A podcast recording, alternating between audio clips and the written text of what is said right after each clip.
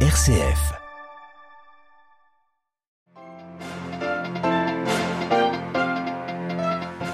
L'esplanade des mosquées à Jérusalem, poudrière du Proche-Orient, le troisième lieu saint de l'islam et site le plus sacré du judaïsme, a vu s'affronter toute la matinée policiers israéliens et manifestants palestiniens. Nous partons à Jérusalem dans quelques instants. L'ONU accuse la Russie de crimes de guerre en Ukraine, documents à l'appui. Sur le front, les combats continuent à Mariupol, l'Ukraine qui a reçu hier un soutien économique et militaire massif de la part des États-Unis. Plus d'électricité chez les opposants politiques à Recep Tayyip Erdogan en Turquie. Chef de l'opposition turque a déclaré ne plus payer ses factures tant qu'une baisse des prix ne serait décrétée. Reportage à Istanbul. Il y a 20 ans, l'euthanasie légalisée en Belgique. L'église belge aujourd'hui redoute son élargissement. Une marche pour la vie est prévue dimanche dans la capitale du royaume. Vous entendrez son archevêque, le cardinal Joseph de Kessel. Radio Vatican, le journal Delphine Allaire. Bonjour, des dizaines de Palestiniens blessés ce matin lors d'affrontements avec les policiers et les soldats israéliens sur l'esplanade des mosquées où plus de 4000 religieux juifs radicaux sont entrés durant la semaine passée à l'occasion de la fête juive de Pessah. Les églises de Terre Sainte dénoncent de leur côté les tentatives israéliennes d'imposer des restrictions drastiques à l'accès des chrétiens palestiniens et des pèlerins à la basilique du Saint-Sépulcre en cette semaine de Pâques orthodoxe. À Jérusalem, Valérie Ferron. Des dizaines de jeunes Palestiniens ont affronté sur l'esplanade des mosquées tout au long de la matinée les forces d'occupation israéliennes qui, durant la semaine passée, ont attaqué systématiquement chaque matin les fidèles musulmans pour les chasser et laisser entrer par centaines des extrémistes religieux juifs appelant à la destruction des mosquées pour construire sur ce site le troisième temple. La direction palestinienne a dénoncé une tentative israélienne grave de changer le statu quo historique par une division spatiale et temporelle de l'esplanade des mosquées afin d'aménager des heures de prière pour les fidèles juifs. La menace est d'autant plus grave pour les Palestiniens qu'Israël a déjà imposé un précédent à Hébron en transformant la moitié de la mosquée d'Abraham dans le caveau des patriarches en synagogue après le massacre de 29 fidèles musulmans par un colon israélien en 1994. Les tensions dans la vieille ville sont également avivées en cette période de Pâques orthodoxe par les tentatives israéliennes d'imposer des restrictions drastiques à l'accès des chrétiens palestiniens et des pèlerins à la basilique du Saint-Sépulcre, tentative dénoncée par les chefs des églises de Terre Sainte. Jérusalem, Valérie Ferron, Radio Vatican. L'ONU fait part ce matin de son inquiétude face à cette escalade de violence en Israël et dans les territoires palestiniens occupés. Les Nations Unies accusent ce vendredi la Russie de possibles crimes de guerre en Ukraine. Le droit humanitaire a été jeté par-dessus bord ces huit dernières semaines, dit Michel Bachelet, la haut commissaire aux droits de l'homme. Les enquêteurs onusiens ont documenté le meurtre, y compris par exécution sommaire de quelques 50 civils à Boutcha. Sur le terrain, l'armée russe dit toujours viser le contrôle total du Donbass et du sud de l'Ukraine.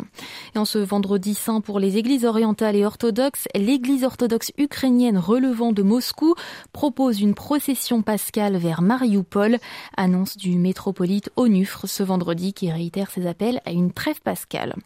Les États-Unis accroissent leur aide économique et militaire à l'Ukraine. Joe Biden, le président américain, l'a confirmé hier. Comme le mois dernier, une aide d'un demi-milliard de dollars a été débloquée visant à assurer le fonctionnement du gouvernement ukrainien. 800 millions de dollars dans le même temps seront destinés, eux, à soutenir l'effort de guerre de Kiev alors que le conflit se déplace à l'Est. Le point New York, Loïc. Vladimir Poutine ne réussira jamais à occuper l'Ukraine, promesse de Joe Biden formulée hier depuis la Maison Blanche. Pour que le scénario ne se produise pas, le président américain annonce une nouvelle aide militaire de 800 millions de dollars, comprenant de l'artillerie lourde, des obusiers et 144 000 munitions, après une enveloppe de même valeur débloquée la semaine dernière. Des armements plus lourds, plus sophistiqués que ceux expédiés au début du conflit et qui devraient permettre aux Ukrainiens de mieux résister à l'armée russe dans le Donbass où la guerre s'est déplacée. Les États-Unis, qui ont aussi récemment coordonné l'envoi de pièces détachées visant à remettre sur pied l'aviation ukrainienne, s'engagent encore un peu plus auprès de leurs alliés. Dans le même temps, le Trésor américain lui accroît son aide économique 500 millions de dollars comme le mois dernier, destiné à assurer le fonctionnement du gouvernement de Kiev, de verser les salaires et les retraites. Le FMI en effet estime que le PIB ukrainien cette année devrait se contracter de plus d'un tiers. New York, le éclairé Radio Vatican. Arrestation en Afghanistan du cerveau de l'attaque contre une mosquée chiite survenue hier, annoncent les talibans. L'attentat d'hier dans le nord du pays a coûté la vie à 12 personnes. La personne interpellée est un Afghan membre présumé du groupe État islamique. Accord entre la Grande-Bretagne et l'Inde sur un partenariat de défense et de sécurité. Un texte signé à l'occasion de la visite du Premier ministre britannique à New Delhi depuis hier. Dans le cadre du 75e anniversaire de l'indépendance de l'Inde, cet accord devrait accroître une présence militaire commune dans la zone Indo-Pacifique. En Turquie, le chef du principal parti d'opposition, le Parti républicain du peuple, a annoncé hier que l'électricité avait été coupée chez lui en raison de factures impayées. Kemal Kılıçdaroğlu avait déclaré début février qu'il ne paierait plus ses factures tant que le gouvernement ne décrétait pas une baisse des prix de l'électricité. Sur fond d'inflation record, l'envolée des factures attise en effet la colère et l'inquiétude au sein de la population. À Istanbul, un reportage signé Anand Lower. Au début de l'année, quand le prix de l'électricité a bondi de 125% en un mois, Sally, un enseignant, a épluché sa facture à la recherche d'une erreur tant elle paraissait excessive. Une fois que vous avez payé vos factures, il ne reste plus grand-chose pour vivre. Regardez sur les marchés. Les gens achètent désormais les produits à l'unité. À l'unité Moi, je n'avais pas de quoi payer ma facture, alors j'empruntais à des amis. Zubeide, une retraitée, déplore aussi la baisse de son pouvoir d'achat. En mars, sa consommation d'électricité lui a coûté 310 livres contre 120 livres en moyenne il y a quelques mois. Le gouvernement a revalorisé nos pensions de retraite, mais presque aussitôt, les factures ont augmenté encore plus. Inch'Allah, ça ne va pas durer. Heureusement, j'ai encore les moyens de payer. Mais comment font ceux qui ne peuvent pas payer Zubeide espère qu'il n'y aura pas d'autre hausse des tarifs cette année. Mais la guerre en Ukraine a fait grimper le prix du gaz que la Turquie importe et qui sert pour un tiers à produire de l'électricité. Métine, un commerçant, laisse éclater sa colère. Vous savez de quoi on se prive pour payer nos factures, de ce qu'on mange, de ce que mangent nos enfants, de notre vie sociale. On se contente d'un petit déjeuner frugal, on choisit entre le fromage et les olives. Ce gouvernement n'arrive pas à gérer la situation. J'espère qu'on s'en débarrassera bientôt. Avec une inflation annuelle à plus de 61%, le mécontentement gronde dans la population. Le président Recep Tayyip Erdogan est sous pression pour redresser la situation avant les prochaines élections en juin 2023. À Istanbul, un pour Radio Vatican. Il y a 20 ans, la Belgique légalisait l'euthanasie. L'année dernière, 2700 personnes ont été officiellement euthanasiées dans le royaume, un record. Après avoir élargi la possibilité de pratiquer l'euthanasie sur des mineurs ou des personnes en situation de souffrance psychique inapaisable, certains évoquent un élargissement vers les personnes démentes.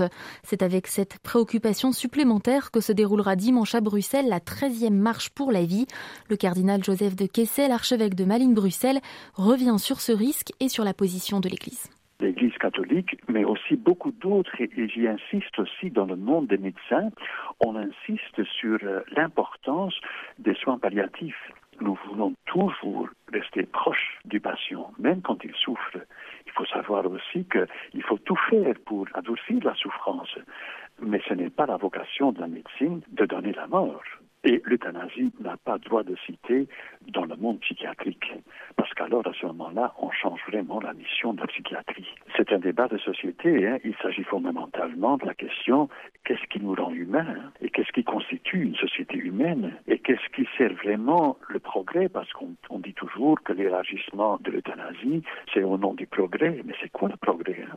Je rappelle la parole de Saint Paul VI, le progrès concerne tous les hommes et tout l'homme, euh, une question biologique. Nous portons atteinte ici au fondement même de notre civilisation. Et là, j'y insiste beaucoup, la solidarité dans le combat, la solidarité entre chrétiens et tous les hommes de bonne volonté. Des propos recueillis par Xavier Sartre. Ce dimanche à l'agenda du pape François, la célébration de la divine miséricorde, fête instituée par Jean-Paul II il y a 21 ans. Le pape présidera la messe en la basilique Saint-Pierre de Rome à 10h. Un direct à suivre sur vaticannews.va avec commentaires en français. Le pape François qui s'est vu euh, contraint euh, d'annuler tous ses rendez-vous du jour afin de se reposer de sa douleur persistante au genou. Annonce euh, du Saint-Siège ce matin. Ainsi s'achève ce journal. Merci beaucoup de votre écoute et fidélité quotidienne à notre antenne. L'actualité revient dès 18h en compagnie d'Olivier Bonnel. Excellente journée.